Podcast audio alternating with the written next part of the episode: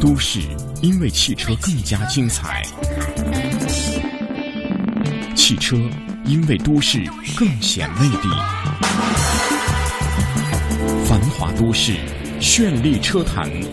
欢迎进入都市车天下。都市车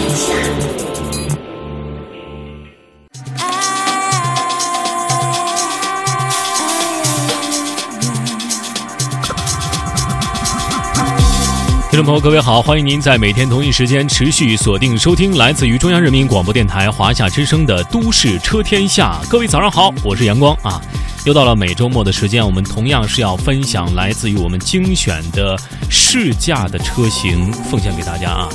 呃，希望我们这个小小的奉献呢，能换取大家在选车、用车、购车时候的一点点小的知识与常识。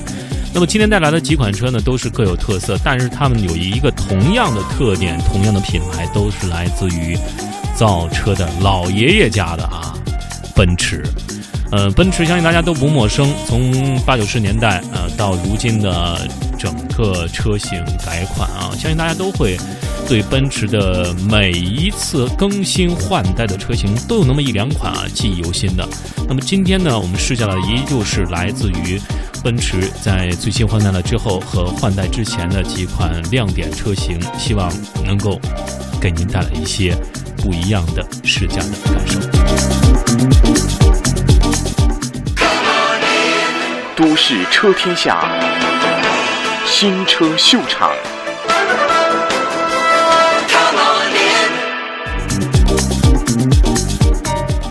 好的，节目开始的这款车呢，是来自于奔驰全新的 C 二五零车型。那么这款车呢，也是搭载了一台二点零升的涡轮增压发动机，最大输出的马力是二百一十一马力，峰值扭矩是三百五十牛每米。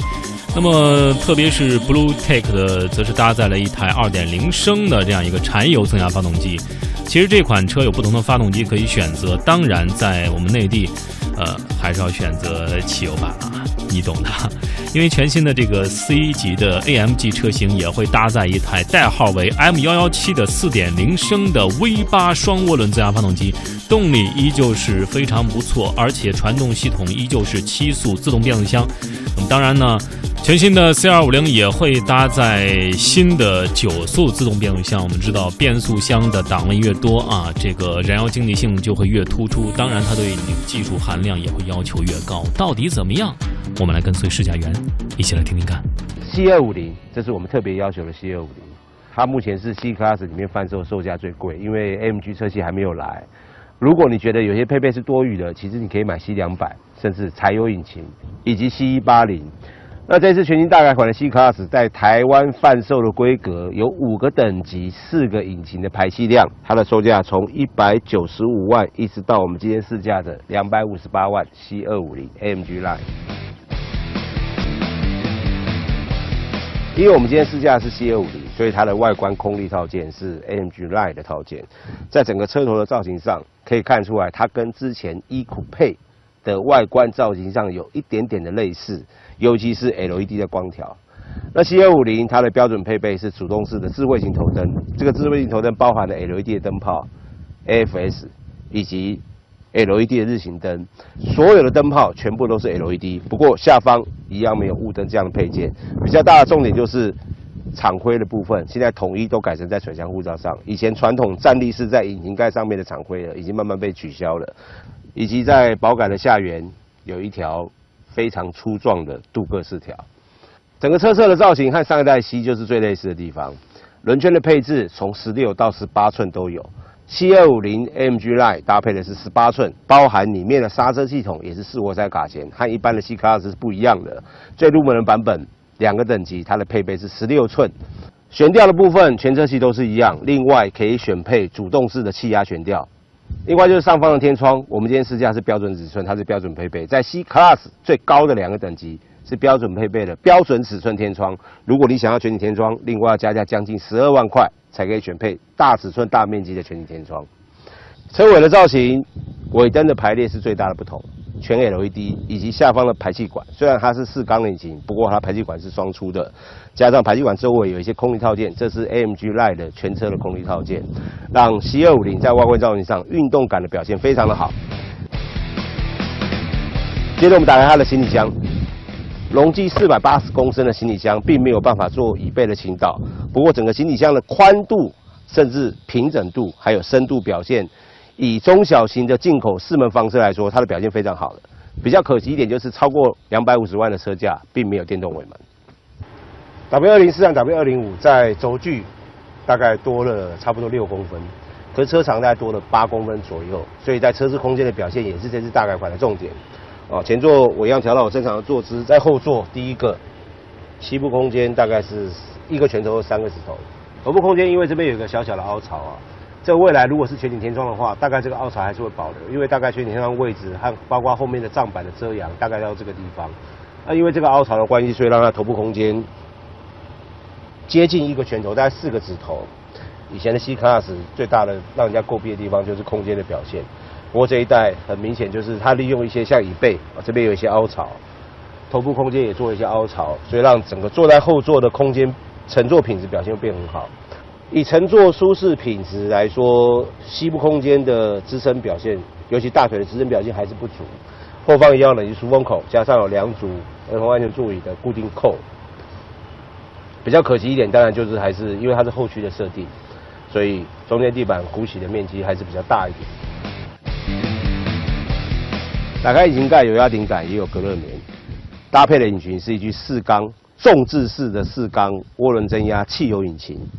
这一次 C Class 比较有特色的引擎规格其实是柴油，一具全新的1.6升四缸柴油引擎。未来有机会我们再为大家来做试驾。这具引擎的排气量是1991 CC，最大马力211匹，在五千五百转会产生扭力的表现三百五十牛顿米一千二到四千转都可以产生最大的扭力峰值。零到一百加速六点六秒，是目前贩售 C Class 表现最好的极速的表现，电子限速两百五十公里。全车系搭配的变速箱都是七速的手自排变速箱，并不是 A Class 那一具双离合器自手排变速箱，所以它的变速箱本体还是自排。接着讲内装的部分，我们先发动引擎。首先第一个，它并没有 Keyless，这个也是蛮奇怪的。照理讲，以它的售价应该要有了。我们先讲它的主被动安全，宾士向来在这个部分呢表现都很好，气囊数也好，循迹系统也好。不过还是那句话，高科技的主动安全还是没有来，只有 ESP 还有注意力辅助，就是那个咖啡杯，其他包括车速的提醒啊，ACC 的跟车、车道边移、车侧盲点，全部都没有。跟我们大概三个礼拜前试驾的 Infinity 比起来，它的内装配备上也正好呼应那个时候讲的话。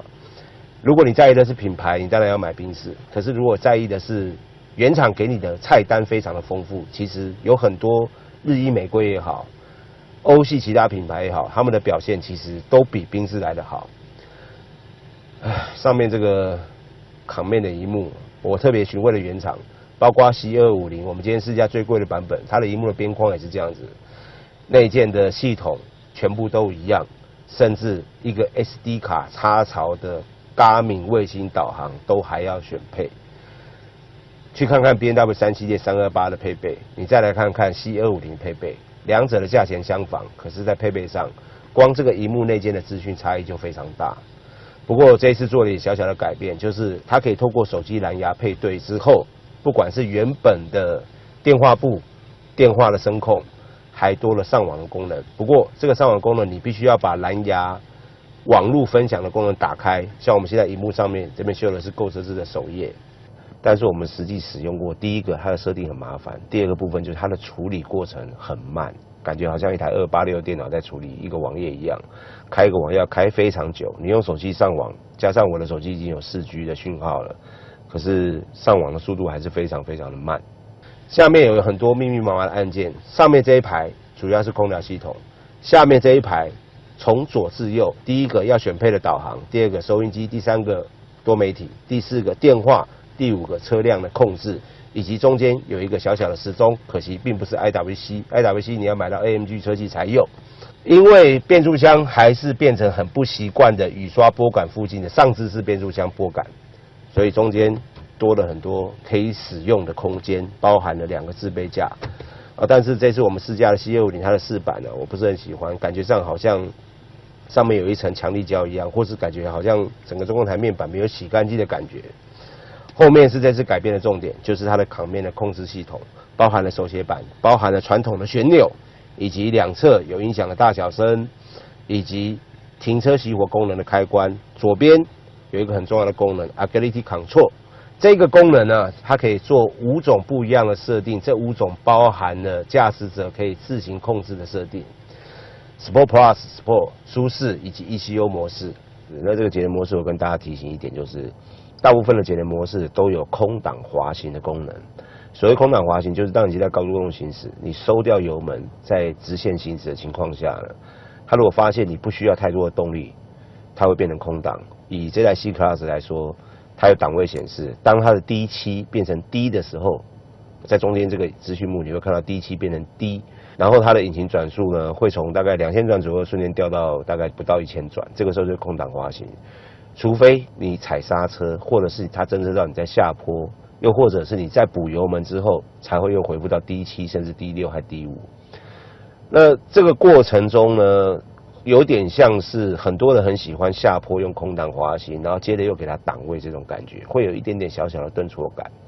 可是对于安全性是没有太大的影响。那我在这边建议就是，如果你的车在动态模式有自选模式的话，我建议你把这个空档滑行的模式关闭，因为其实空档滑行对油耗虽然有一点点帮助，可是它会让你在行驶过程中啊有档位没有档位，有档位没档位这种。切换之间的这种不舒适感。如果你觉得这四个模式你都不喜欢，它有第五个模式，就是偏好设定。你可以在荧幕这边做切换。仪表板双原色设计跟上一代是一样，不过中间多了一个很像电话面板的一个彩色荧幕。这个彩色荧幕可以显示资讯，除了原本传统的旅程电脑、行车电脑之外，音响资讯也可以在这边做显示。如果你选配了卫星导航，它还多了一个导航的功能。不过很可惜，我们今天试驾的车款并没有选配 Garmin 的卫星导航。那这边跟大家提醒一下，如果你买的是一般版本的 Command，它搭配的卫星导航系统是 Garmin。但是你如果买比较宽荧幕，就是它的边框没有那么恶心的康迈 A P S，它内建的导航系统还是之前上一代宾士原厂的卫星导航，这两个是完全不一样的。两张座椅都有电动调整，而且都有大腿的延伸调整，再加上两边都有三组记忆装置。因为 AMG Line 的关系，所以它是黑红色的内装搭配，再加上黑色的车顶棚，让整个外观也好，内装也好，整个运动感表现呢非常的匹配，而且表现非常的好。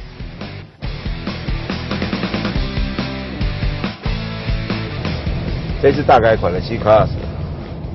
在动态操控的部分呢，透过在扛面系统旁边这个 Agility Control 这个系统，还有五个模式，除了一个自选模式之外，就自己设定的模式之外，另外多了 Sport Plus。在 C 二五零的部分呢，Sport Plus 就很明显可以感觉出来，第一个，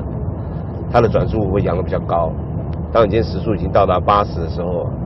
它的档位可能才五档，可是，一般正常已经跳到七档，因为它搭配是七速变速箱。另外，当然还有舒适和节能，尤其在节能的部分呢，因为这次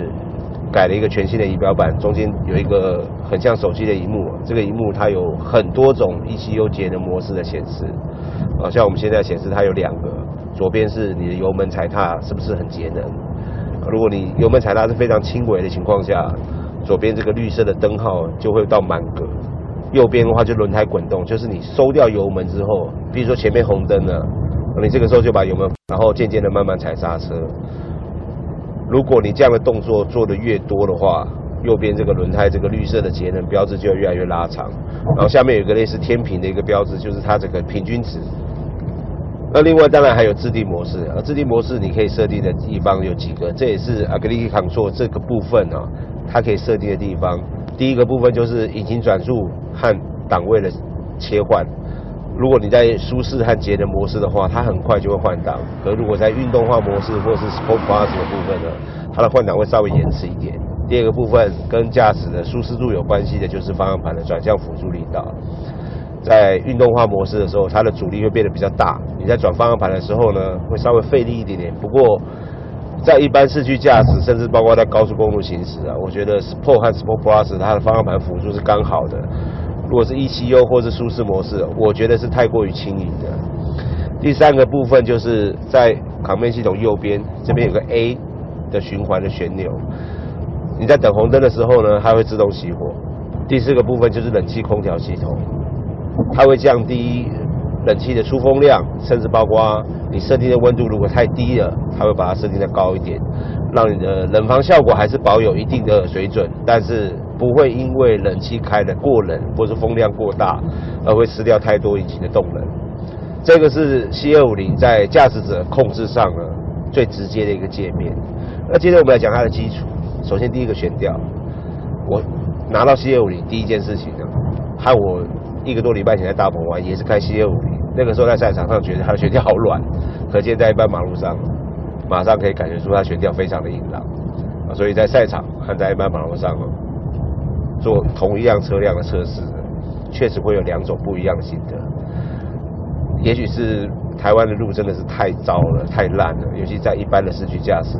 后轴的弹跳非常的明显，而且它会有一点不规则、频率式的第二次的晃动，这样会造成后座乘坐者有点不舒适。虽然 C250 是后驱，但是引擎的重量还是在前面，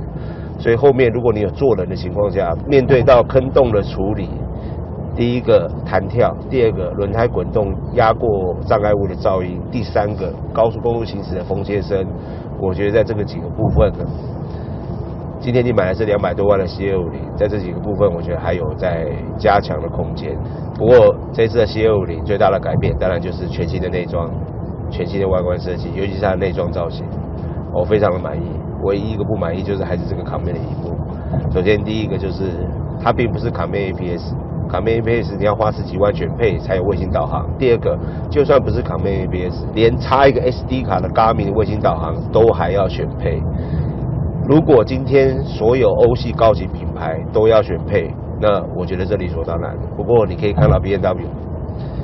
在比较高规的三系列呢，卫星导航、大荧幕，而且很漂亮的荧幕。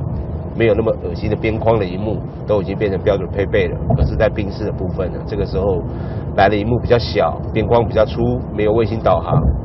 啊，虽然我在试车过程一向不太强调这些配备，不过如果你今天花了是一百万，你可以舍弃这些方便你开车的卫星导航，可以让乘坐者多一点影音享受的 DVD。但今天花了是两百多万，我觉得这些配备应该要一次的补足。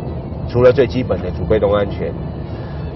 车辆性能、车辆的结构、品牌的形象之外，豪华配备、安全配备，我觉得在两百多万的 C 二五应该全部要变成标准配备。